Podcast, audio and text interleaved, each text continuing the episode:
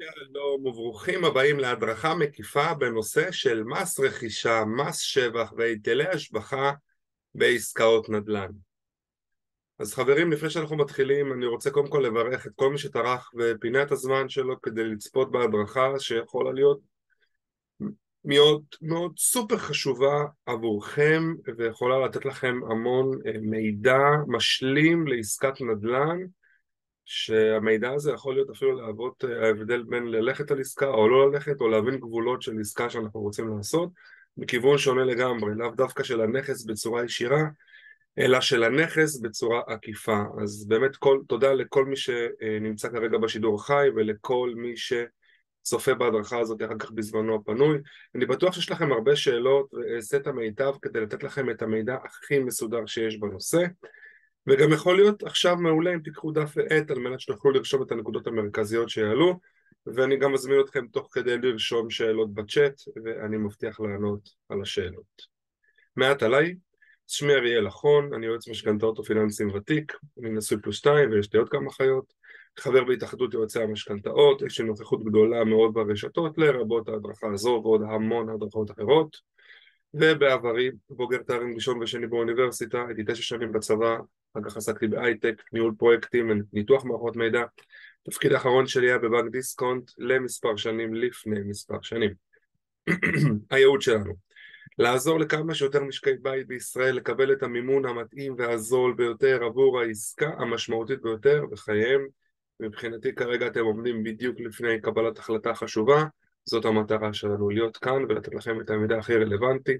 הערכים שמובילים אותנו הופכים את החיים של הלקוחות שלנו לטובים יותר, מצוינות, מתן המענה המתאים ביותר לצרכים של הלקוח, מחויבות לתהליך, מקצוענות ושירות יוצאי דופן.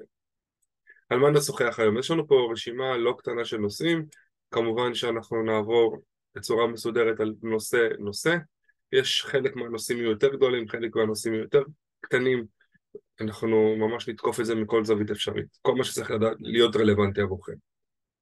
אז כמו שאני מתחיל כל הדרכה חברים, לפני הכל, תכנון המהלך. שלב זה הינו קריטי, הוא ישפיע על היכולת שלנו להצליח כנדרש במהלך. ישנה חשיבות מכרעת להבנת אירוע מס שצפוי להיות לנו בעסקה, תזכרו את המונח הזה, אירוע או אירועי מס, כי, כי הדבר הזה הוא בעצם יכול לשנות את כל התמונה, אנחנו תכף ניגע בזה, נגיע לזה, אבל כשיש אירוע מס, בטח שלא תכננתי אותו או לא תכננתי אותו עד הסוף, זה מתכון לאסון.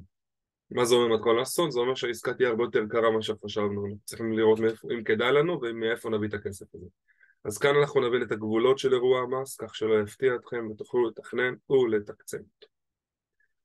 יש לנו ברמת העיקרון, ברמת העל, שלושה סוגים של מיסים שהם רלוונטיים באופן כללי לעסקת נדל"ן אה, ובפרט להדרכה שלנו. מס רכישה, מס שבח והיטלי השבחה, אנחנו נתקוף את כל סוגי המיסים האלה תכף, ממש בקרוב. לפני שאנחנו מתחילים חברים, אני נותן פה איזשהו גילוי נאות, איזשהו disclaimer מסוים, חשוב ביותר. המידע אשר ניתן מהדרכה זו אינה, אינו מהווה ייעוץ משפטי או מיסוי בשום צורה. המידע שנמסר הינו רלוונטי ליום הקלטת ההדרכה ואין יכולת לדעת מה היו שיעורי המיסים והתקנות בעתיד. המידע שניתן נועד לצורכי מידע בלבד, מידע כללי בלבד, על מנת להבין את גבולות הגזרה של החלטה נדל"נית וזה כמובן דורש תיקוף מדויק על ידי בעל מקצוע מומחה ומורשה, אוקיי? לענייננו יועץ מס או עורך דין שמקצוע, שמקצועי בתחום הזה. אין לקבל החלטה על סמך המידע שנמסר בהדרכה, המטרה אינה להבין את הטריגרים השכיחים לקיומו של אירוע מס ודרכם ללכת לייעוץ בנושא. אני אסביר לכם למה רשמתי את זה. א', אינני יועץ מס או עורך דין אשר מתמחה במיסוי, ולכן בהרבה מאוד מקרים ובהרבה מאוד, בהמון אין ספור מקרים שאני נתקל באנשים שמגיעים אליי, מתייעצים איתי ואני מבין שהם לא לקחו בחשבון את סוגיית המס, לכן החלטתי להקליט את ההדרכה הזו כדי להעיר את הטריגרים, להעיר את, ה, את, ה, את ה, מה שנקרא, את הדברים האלה שבעקבותם פתאום בן אדם אומר וואלה אני צריך ללכת להתייעץ, לא ידעתי, לא חשבתי, לא הבנתי את זה, אוקיי? וזאת המטרה של ההדרכה. אמ, כל מקרה הוא בסופו של דבר לגופו ולכל בן אדם או לכל משק בית ולכל החלטה יכולות להיות הרבה מאוד תוצאות ולכן זה דורש תכנון מס מדויק בכלל לעסקה ובכלל אם יש לכם כמה עסקאות וכמה נכסים אז דורש תכנון הרבה יותר מעמיק. אני תמיד אהיה במקום שבו אני פוגש אתכם ואומר לכם אוקיי יש פה עניין האם חשבתם על זה, האם הסתכלתם על זה, האם התייעצתם על זה? וזו בדיוק המטרה של ההדרכה. להעיר לכם נקודות שיכול להיות שהיו כאלה, כאלה בחושך או, או נקודות מתות שבכלל חשבתם או לא ראיתם. אז בואו נתחיל. מס רכישה אוקיי? מס רכישה בעצם יכול להתרחש במספר מצבים מרכזיים שיכול להיות שזה יבוא לחוד, יכול להיות שזה יבוא ביחד, כלומר מכל מיני סוגים, יכול, יש כמה סוגים של מס רכישה, מס רכישה זו הגדרה יחסית רחבה, אז מס רכישה בגדול יכול להגיע על ידי מחיר רכישת הנכס, אוקיי? כלומר יש מדרגות, איך נגיע לזה? יש מדרגות של מס, ולכן יש פה מס רכישה שהוא קשור למחיר הרכישה, שזה מס רכישה מסוג אחד. יש מס רכישה אחר, שזה מדבר בכלל על נכס שני ואילך, כלומר לרוכש יותר מנכס אחד, יש לי פה מס רכישה על עצם הרכישה של הנכס השני. עכשיו יכול להיות שאני אשלם פה למשל בדוגמה הזו פעמיים מס רכישה, רכשתי נכס שני אבל הוא גם במחיר מסוים בעל תקרה ולכן בתקרה הזאת גם שם יהיה לי מס, יהיה לי מס רכישה משתי הקצוות. יכול להיות שיש פה מס רכישה שקשור ברכישת קרקע, יש מס רכישה שהוא קשור בנכס מסחרי, יש מס רכישה לתושבי חוץ, יש עוד כל מיני סוגים של מס רכישה, שוב, לכן, כמו שאמרתי קודם בפתיח, צריך באמת ללכת ולהתייעץ עם גורם מקצועי שיעשה עבורכם תכנון מס, אבל אלה המקרים השכיחים ביותר שאנחנו נתקלים בהם ביומיום שקשורים במס רכישה, אה, מה שנקרא שהוא קל להבנה. אז בואו נתחיל. מס רכישה, מחיר הנכס. נכון ליום הקלטת הדרכה הזו, שיעורי מס הרכישה עומדים בעצם, יש חמישה, חמש מדרגות של מס רכישה, אוקיי? ש... אומרת ככה, מדרגה ראשונה, נכס אשר נרכש עד למחיר רכישה של מיליון תשע מאות ותשע עשרה אלף מאה חמישים וחמישה שקלים לא ישולם עבורו מס רכישה, אוקיי? בשום צורה, ואני מדגיש עוד פעם, קשור למחיר הנכס. אם זה נכס נוסף למשל, אז יכול להיות שיהיה פה מס רכישה על, על נכס נוסף, זה לאו דווקא אומר שעל המחיר אני גם משלם מס רכישה כפול. המדרגה השנייה בעצם אתם יכולים להתחיל לקרוא, אוקיי? אה, ביחד איתי, ממיליון 919,155 עד 2 מיליון 276,390 אז על החלק הזה בלבד ישולם מס רכישה בשלושה וחצי אחוזים כלומר זה לא מהשקל הראשון, זה רק על החלק הזה ואז חוזר חלילה מדרגה שלישית, אם הנכס כבר יותר יקר אז תתווסף לי עוד שורה של מס רכישה שעל החלק של 2 מיליון 276,360 עד 5 מיליון 872,725 על החלק הזה נשלם 5 אחוזים כלומר על החלק הראשון שילמתי לצורך העניין את השלושה וחצי, על המדרגה השנייה אני אשלם כבר חמישה אחוזים. כלומר זה לא חמישה אחוזים על הכל, זה הולך לפי שיעורים, לפי מדרגות. מדרגה רביעית אתם יכולים לקרוא לבד, אחרי זה כבר נכסים הרבה יותר ככה מורכבים, אז על החלק הזה שבין חמישה מיליון שמונה מאות שבעים ושתיים אלף שמונה מאות עשרים וחמש ועד תשע עשרה מיליון חמש מאות שבעים וחמש שבע מאות חמישים וחמש ישולם מס רכישה בשיעור של שמונה אחוזים והמדרגה השלישית על כל החלק שמעל 19 מיליון 575,755 ישולם מס רכישה בשיעור של 10%. זאת אומרת, כדי לסכם את החלק הזה, שמס הרכישה ממחיר הנכס, אם אני רוכש נכס יחיד לצורך העניין, אז אין לי מס רכישה על דירה שנייה או על נכס שני, אבל כן יש לי מס, יכול להיות לי מס רכישה על מחיר הרכישה. אגב, שוב, זה רלוונטי לכל סוגי הנכסים, כלומר, לא לכל סוגי הנכסים, אני אנסח מחדש, זה רלוונטי לכל סיטואציה שאני בא רוכש נכס עם מחיר נכס במדרגות האלה, ללא קשר אם זה נכס יחיד או נכס שני, זה מה שרציתי לומר. מס רכישה אחר הוא מס רכישה על נכס נוסף. ככל שנרכש נכס נוסף, שזה בעצם מעבר לנכס היחיד שכבר יש ברשותי היום, שיעורי מס הרכישה יעמדו על, ושימו לב שזה מהשקל הראשון, להבדיל ממס הרכישה שקשור במחיר הרכישה שהוא לפי מדרגות והוא לא קשור להיות הנכס נכס נוסף, אוקיי? יכול להיות גם הנכס יחיד וגם הנכס נוסף, פה אנחנו משלמים מהשקל הראשון ככל שמדובר בנכס נוסף, 8% על חלק השווי של עד 5 מיליון 872 725 ו-10% על חלק השווי שמעל 5 מיליון 872 725 שקלים. כלומר, במילים אחרות, מי שהולך לקנות נכס נוסף צריך לקחת בחשבון שברמת העיקרון רוב הנכסים בישראל ישולם 100 שקל הראשון מס רכישה 8 אחוזים ויכול להיות שגם על חלק אחר שהוא מעל ה-5,772,000 כבר מס רכישה של 10 אחוזים וזה מהווה שיקול משמעותי. לא מעט פעמים אני נתקל באנשים שלא ממש ידעו, רוצים לקנות נכס להשקעה ולא בנו, כנראה לא חשבו עד הסוף, לא בנו עד הסוף נכון את התוכנית, הלכו ככה, אה, בנו לעצמם איזשהו מודל שלא תיקפו אותו עם אנשי מקצוע, ואז פתאום, אה רגע, יש לי גם מס רכישה? הופה, ומאיפה אני אביא את הכסף? אוקיי? אה, ואני כבר מקדים את המאוחר ואני אומר שמס רכישה הוא לא חלק ממחיר הנכס, כלומר הוא לא חלק ממחיר החוזה, לכן אני לא יכול לקבל עליו משכנת. אני שם את זה כבר פה, אני עוד אדבר על זה בהמשך, אבל מס רכישה לא נכלל במשכנתה. יש דרכים כן לגייס את הכסף הזה, אבל לאו דווקא ישירות במשכנתה שהיא נועדה לרכישה של אותו נכס. בואו נתקדם. עדיין אנחנו במס רכישה של נכס נוסף. מה קורה במצב שבו יש בני זוג ולאחד מהם כבר יש נכס מלפני הנישואים? דוגמה קלאסית שקורית בהרבה מאוד מקרים, מגיע, מגיעים בני זוג ומישהו מהם כבר יש לו נכס מלפני הנישואים. אז מישהו חסר דיור, אוקיי, יש לנו פה שני בני זוג לצורך העניין. אז בן, בן הזוג שהוא חסר דיור יכול לקבל משכנתה של עד 75% מימון על החלק שלו, אוקיי? ותשלום מס רכישה רגיל לפי מחיר הנכס על החלק שלו בנכס, אוקיי? זה הכל. מי שיש ברשותו דירה יכול לקבל בעצם משכנתה של עד 50% מימון על החלק שלו ותשלום מס רכישה על דירה שנייה 100 שקל לראשון נניח 50% משווי הנכס אוקיי? מה זאת אומרת? זאת אומרת שביחד הם יכולים לקבל מימון של 62%, 75 ועוד 50, ממוצע שלהם יוצא 62 אחרי זה 62 אחוז. אוקיי? שימו לב לזה. כלומר, בני זוג שיש להם נכס מלפני הנישואים, ובואו נדבר על הנכס הזה מלפני הנישואים. הנכס מלפני הנישואים יכול להיות שגם ההורים מתישהו רשמו נכס על שם הילד, גם בזה נתקלתי כמה פעמים בחיים.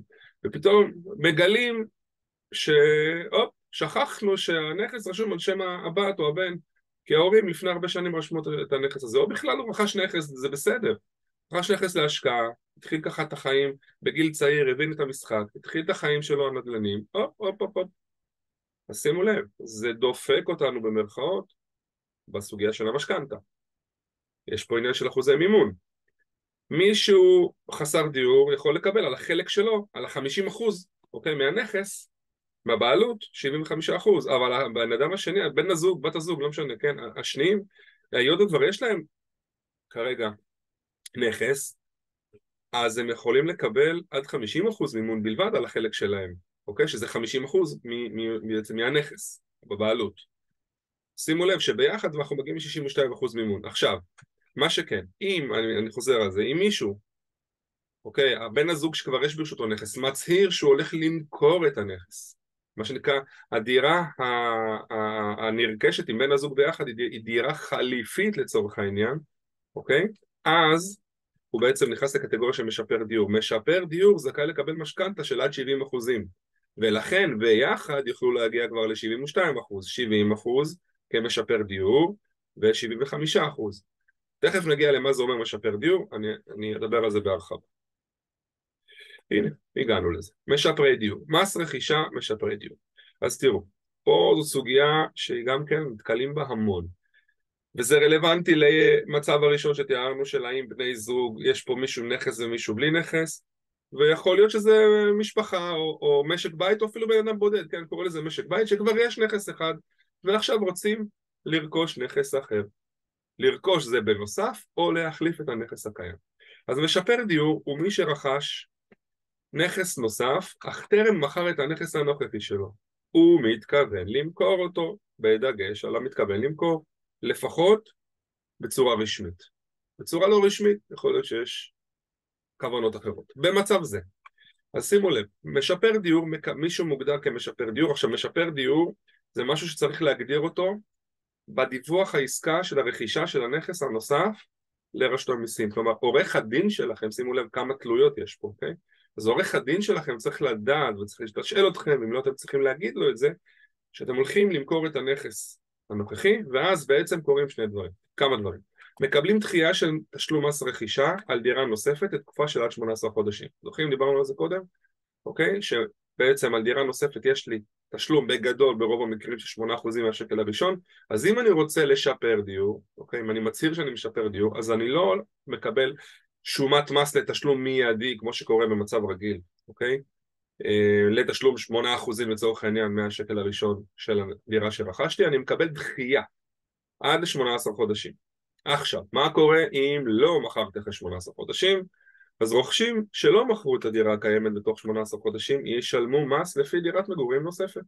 אחרי 18 חודשים, אני, ברשות המיסים תבוא תגיד, תשמע, אמנם ייצרת שאתה הולך למכור ולא מכרת ולא מסיבה של, יש כל מיני סיבות, אבל בגדול לא מסיבה שמקובלת עלינו, אוקיי? כמו שכתוב פה למטה, אם רוכשים דירה חדשה מקבלן או יזם, אוקיי? אז יש, יש פה איזה שהן הקלות, גם בנייה עצמית יש כל מיני הקלות, אוקיי? אה, אז אם בסוף לא מכרת, וזה בסדר שהתחרטתי, גם אם, מה שנקרא, לקחתי יותר משכנתה מאשר הייתי אמור לקבל בפועל, כי בפועל הייתי אמור לקבל מהבנק כמעט 50 אחוז, ניצלתי מה שנקרא את התפר הזה, הצהרתי שאני הולך למכור, ובסוף לא מכרתי את הנכס, ולכן קיבלתי עד 70 אחוז מימון משכנתה, אוקיי? אז מי שלא מכר בסוף את הדירה ואין לו הצדקה, מה שנקרא שכתובה בחוק, בתוך אותם 18 חודשים, ישלמו מס רכישה לפי דירת מגורים נוספת. הם יחויבו בנוסף בהפרש שבין המס ששילמו לפי שיעור המס של דירה יחידה לבין הסכום שעליהם לשלם לפי שיעור המס לדירת מגורים נוספת ותוספת הפרשי ריבית והצמדה. כלומר, זה לא יהיה לצורך העניין 8% זה יהיה 8% ועוד משהו. וכמה עוד משהו זה נורא תלוי, אני אומר מי שחושב, מה שנקרא במונחים האלה, שיוסיף לעצמו בשביל הספורט עוד אחוז. נגיד אם זה שמונה אחוזים, אז זה תשעה אחוזים, לצורך העניין, בסדר? אגב, שימו לב שאין פה קשר לסוגיית מס על מחיר הדירה, כלומר יכול להיות מישהו שהוא משפר דיור, אז הוא קיבל דחייה של עד 18 חודשים מצד אחד, אבל המחיר של הנכס הוא במדרגה שכבר דורשת ממנו לשלם מס רכישה על מחיר, אז אין פה תלות, זה לא קשור, זה שני מיסים שונים לגמרי. עכשיו, הבנקים למשכנתאות, בואו נדגיש את הסוגיה הזאת, יכולים לתת משכנתה בשיעור של עד 70 אחוזים למשפרי דיור, במקום עד 75% אחוזים של נכס יחיד, אבל שימו לב, בכפוף לבחינת יכולת החזר מחמירה.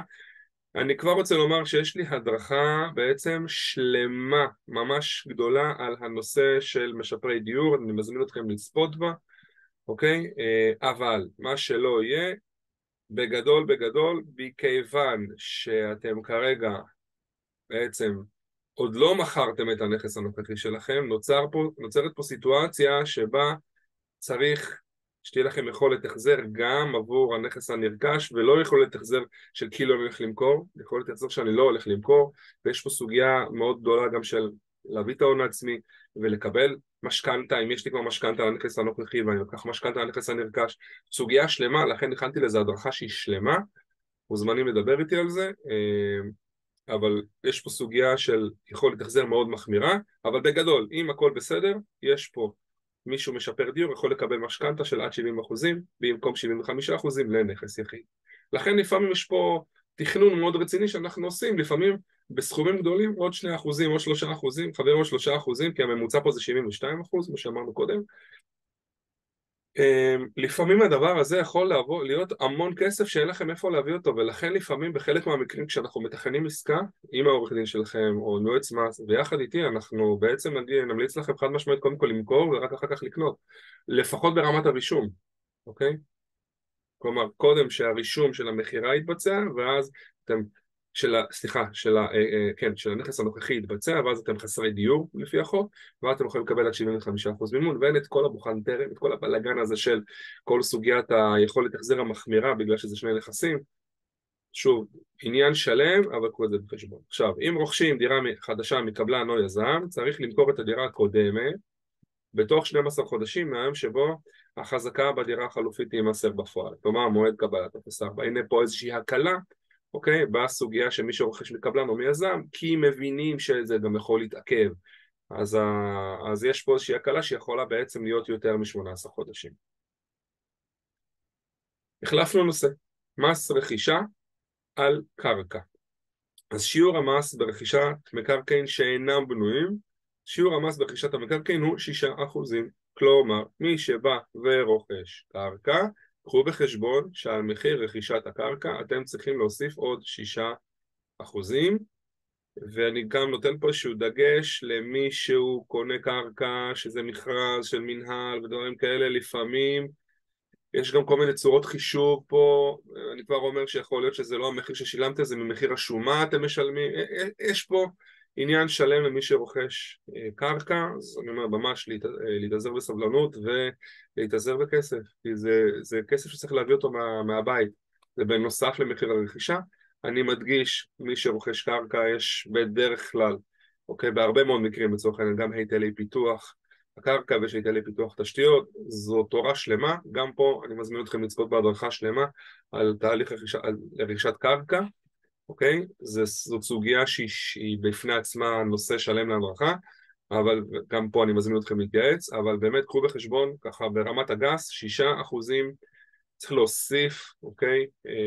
ממזומן, זה לא חלק מהמשכנתה וזה הון עצמי פרופר, בנוסף לשאר הדברים שקשורים ברכישת קרקע שצריך לקחת בחשבון.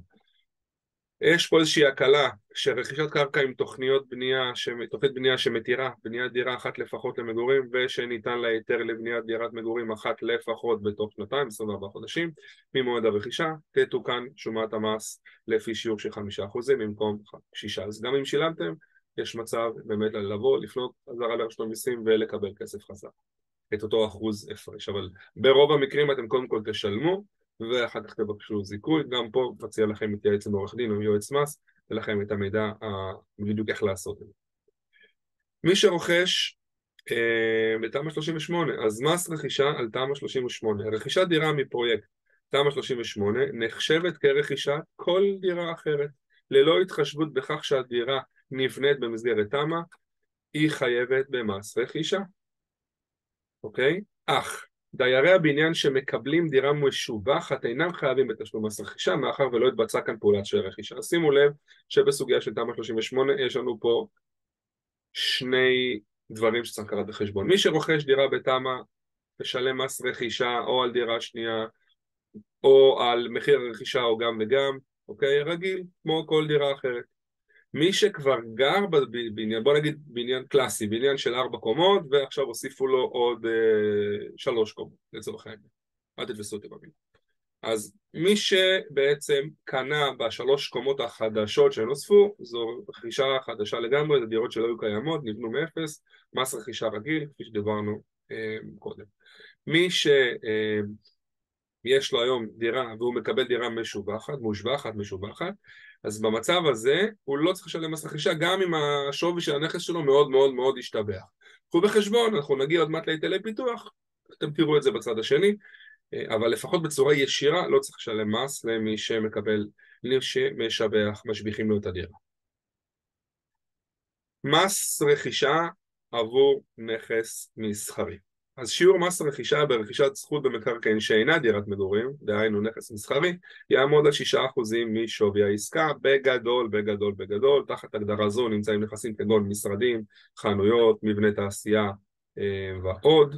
מה שאני הייתי רוצה שתיקחו בחשבון זו סוגיה בעצם אה, שגם פה זה לא חלק מהמשכנתה, זה דבר ראשון כל סוגיית המיסוי אפשר עם מה שנקרא, אם יש לכם רואה חשבון טוב או יועץ מס טוב או עורך דין טוב, אפשר לשחק עם זה בפן של המיסוי ולקבל מה שנקרא בצד השני הקלות מיסוי, לכן אני מציע לכם, בטח מי שהולך לקנות נכס מסחרי והוא גם בעצמו בעל עסק, ללכת ולעשות שיעורי בית. פה ממש צריך להתייעץ, יש פה סוגיה קצת יותר רחבה, סוגיה המיסויית של נכס מסחרי. אה, אבל בגדול, בפשט, קודם כל תדעו שאתם משלמים שישה אחוזים מהשקל הראשון על שווי העסקה ואת כל המשחקים שאפשר לעשות לכו תתייעצו עם איש המקצוע שלכם, אה, רואה חשבון, כמובן גם חלק מהעניין פה, לא לוותר עליו. מס רכישה לתושבי חוץ. על פי לשון החוק בישראל תושב חוץ אינו זכאי להקלה של מדרגות מס רכישה של דירה יחידה. כלומר, שימו לב, מישהו תושב, מישהו עונה להגדרה של תושב חוץ.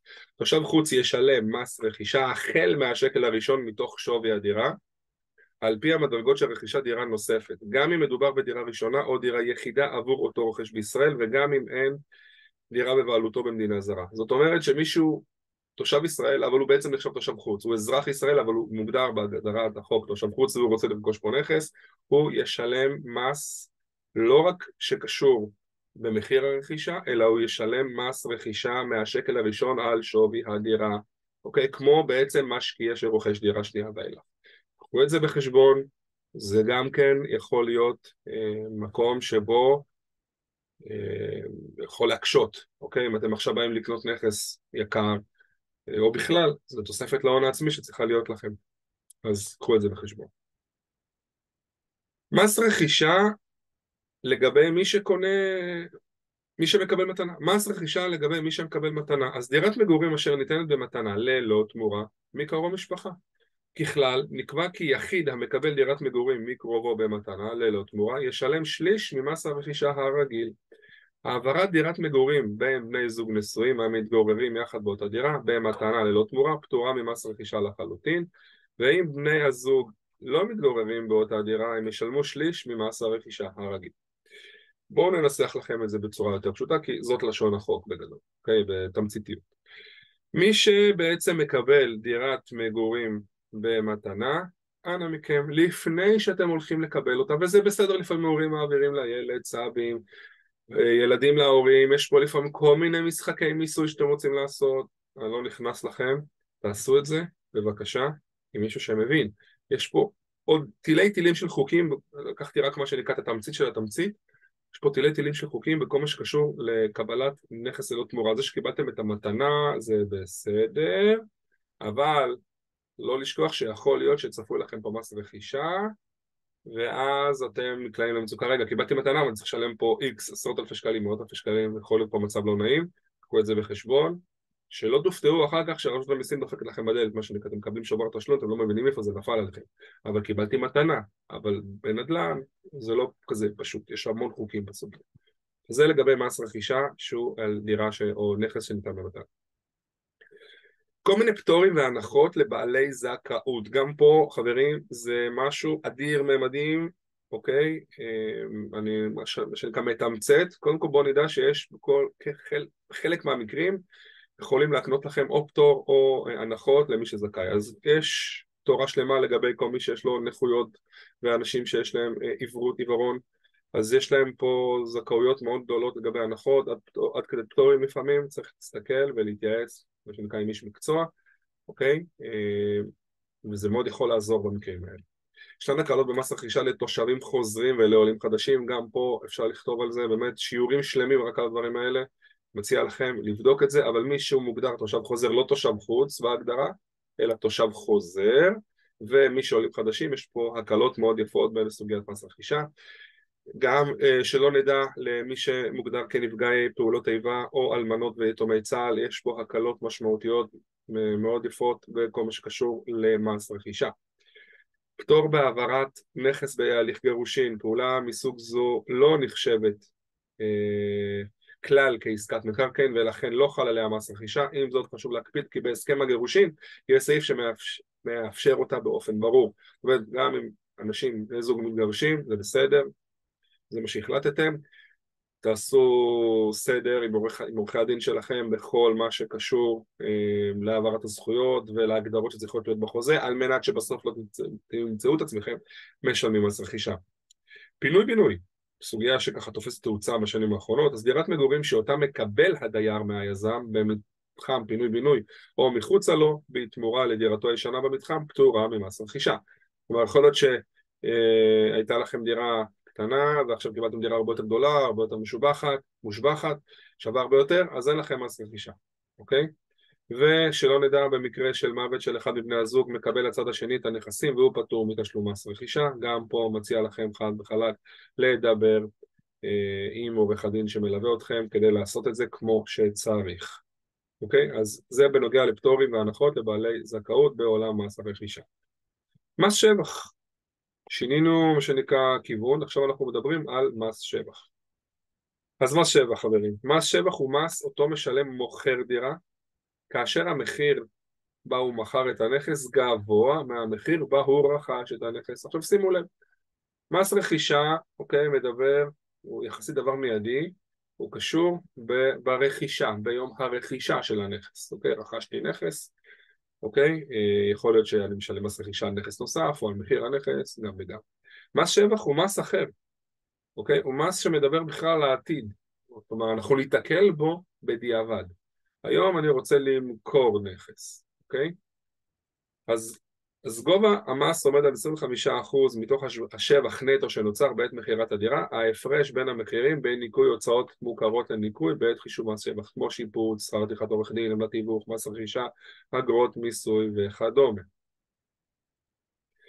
קיימים פטורים ספציפיים מתשלום מס רכישה במכירה, אוקיי? אה, אני אגיד שבגדול לא להיבהל, מס רכישה על דירה יחידה, מס שבח על דירה יחידה בגדול בגדול לא קיים אלא במקרים מאוד ספציפיים אוקיי? כלומר זו דירתי יחידה. מס שבח יותר נפוץ בדירה שנייה גם פה דורש תכנון אם יש לכם כמה נכסים אתם רוצים למכור, לקנות תכנון מס, חובה, חובה, חובה, חובה, חובה מס שבח מחושב רק החל משנת 14 ואילך, כלומר גם אם הדירה נרכשה לפני 2014, המס יחושב רק משנת 2014 ואילך, ובגין דירה ש...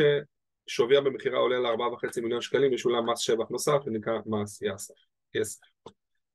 אוקיי? אז קחו בחשבון, גם פה בסוגיית מס שבח, אני נתקל בזה, מה שנקרא, תמיד בדיעבד, מגיעים האנשים, אומרים, רגע, אבל עכשיו אני מבין שאני צריך לשלם 25% על הרווח, כלומר, תכננתי למכור דירה, במקרה הקלאסי, יש לי שתי דירות, רציתי למכור דירה, עכשיו אני רוצה למכור, וכדי למכור נגיד שני נכסים, לקנות נכס אחד גדול או משהו, פתאום אני אומר בואנה, אבל מגלחים לי, המדינה גונבת ממני, לא לקחת ממני, כל... שמעתי המון הגדרות, אבל זה המס, אף אחד פה לא גונב, כן, זה, זה, זאת המדינה, אלה החוקים, זה לא משהו שישראל המציאה, כן, אה, ואני צריך לשלם עכשיו 25, שוב, נגיד בגדול 25 אחוז מהרווח, אבל הנכס שאני קניתי אותו לפני איקס שנים, ועכשיו אני אה, מוכר אותו ברווח הרבה יותר גדול, אז עכשיו אני צריך אה, להפסיד 200 אלף, 300 אלף, 500 אלף. וזה דופק לי את כל העסקה, אז כן, זאת החשיבות של לעשות תכנון מס, כמו שאמרנו קודם. בטח ובטח שמדובר פה במכירה של דירה וקנייה, בטח אם מדובר בנכס שני כבר. קחו בחשבון שבעצם אה, ירד לכם פה מההון העצמי שתכננתם לייצר, מהמכירה היטלי השבחה. אז היטלי השבחה או היטל השבחה הוא מס המוטל על בעל נכס כאשר הרשות המקומית אישרה תוכנית המביאה לעליית ערך הנכס. שימו לב, ההיטל משולם לרשות המקומית ולא לרשות המיסים.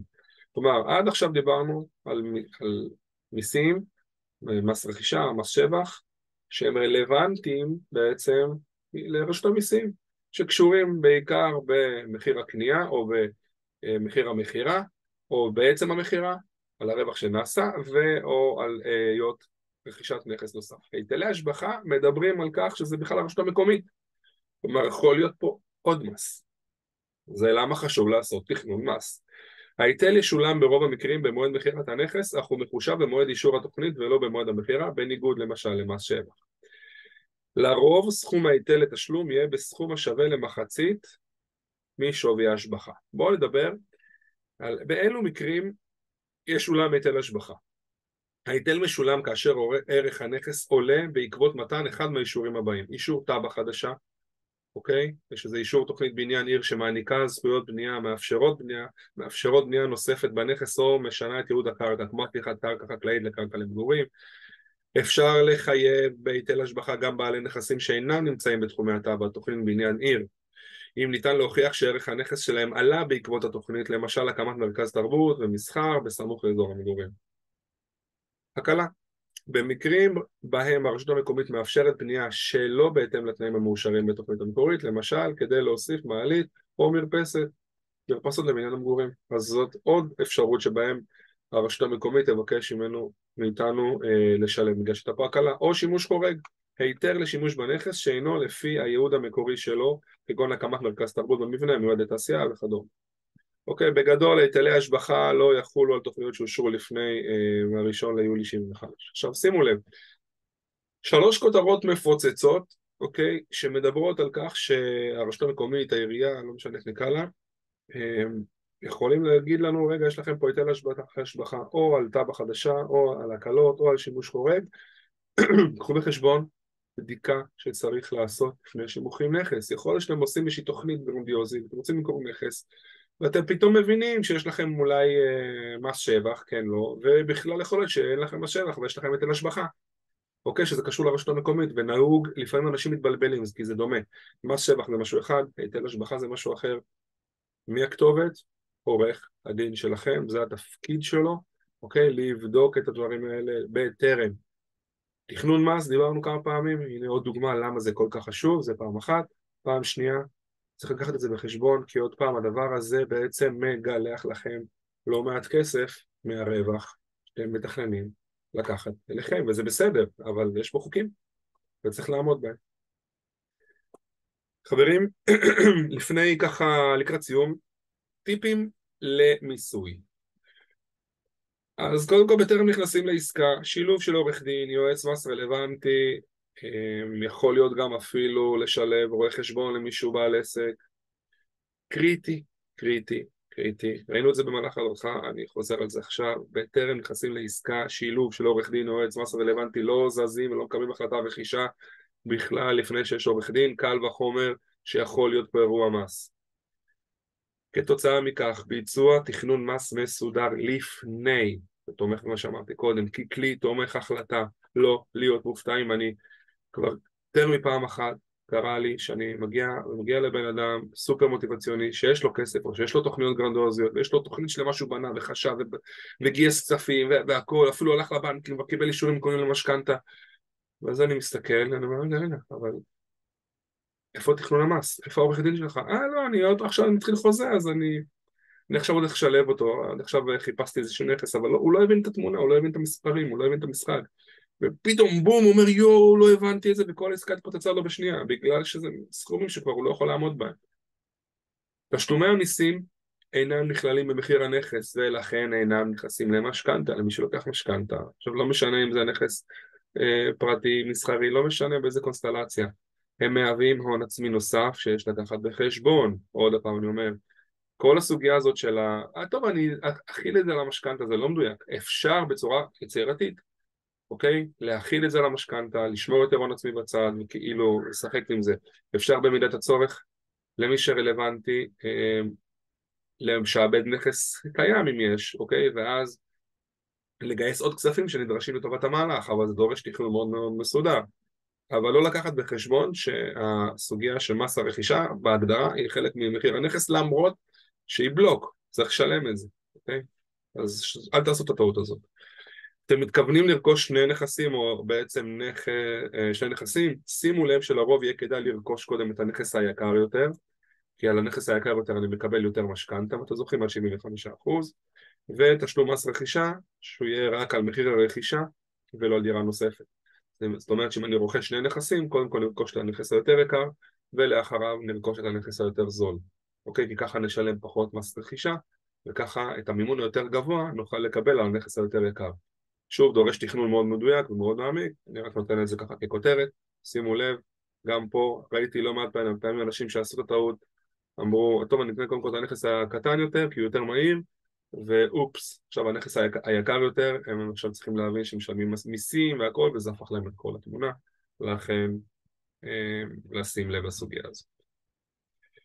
חברים, אה, הצעה שלי, מי שמעוניין לקחת משכנתה ובכלל קודם כל אתם קורא לזה משכנתה בפיג'מה, אתם תישארו בבית עם הפיג'מה, אנחנו נטפל עבורכם בתהליך, שזה אומר גם לחבר אתכם לעורך דין, גם כשאנחנו מזהים אירוע מס, או כשאנחנו מזהים איזושהי בעיה, לחבר אתכם למי שאנחנו עובדים איתו, או להפנות אתכם גם לעורך הדין שלכם, אבל אנחנו ננהל עבורכם את כל התהליך הזה, נעזור לכם בכל הנקודות האלה שאתם לא יודעים או שאתם לא בטוחים לגביהם, אוקיי? אמ, איך לצלוח אותם, ספציפית גם בסוגיית המיסוי, לחבר אתכם לייעוץ הנכון, ובסוף אתם תוכלו לבוא ולקבל מה שנקרא את המשכנתה הכי טובה שאתם יכולים לקבל, מותאמת לכם, לא צריך להתרוצץ, אין פה עניין של ללכת ולקבל מספר הצעות במקביל, שליחת מסמכים, התקשרויות וכל הדבר הזה, פגישות, חופשה, סידור לילדים, לא צריך את כל זה, אנחנו, אנחנו פה בשעות הכי גמישות שיכולות להיות, אה, גם לא בזמנים סטנדרטיים, אז אה, מציע לכם לשקול את זה למי שזה יכול להיות רלוונטי עבור, אנחנו פה באהבה נעזור לכם.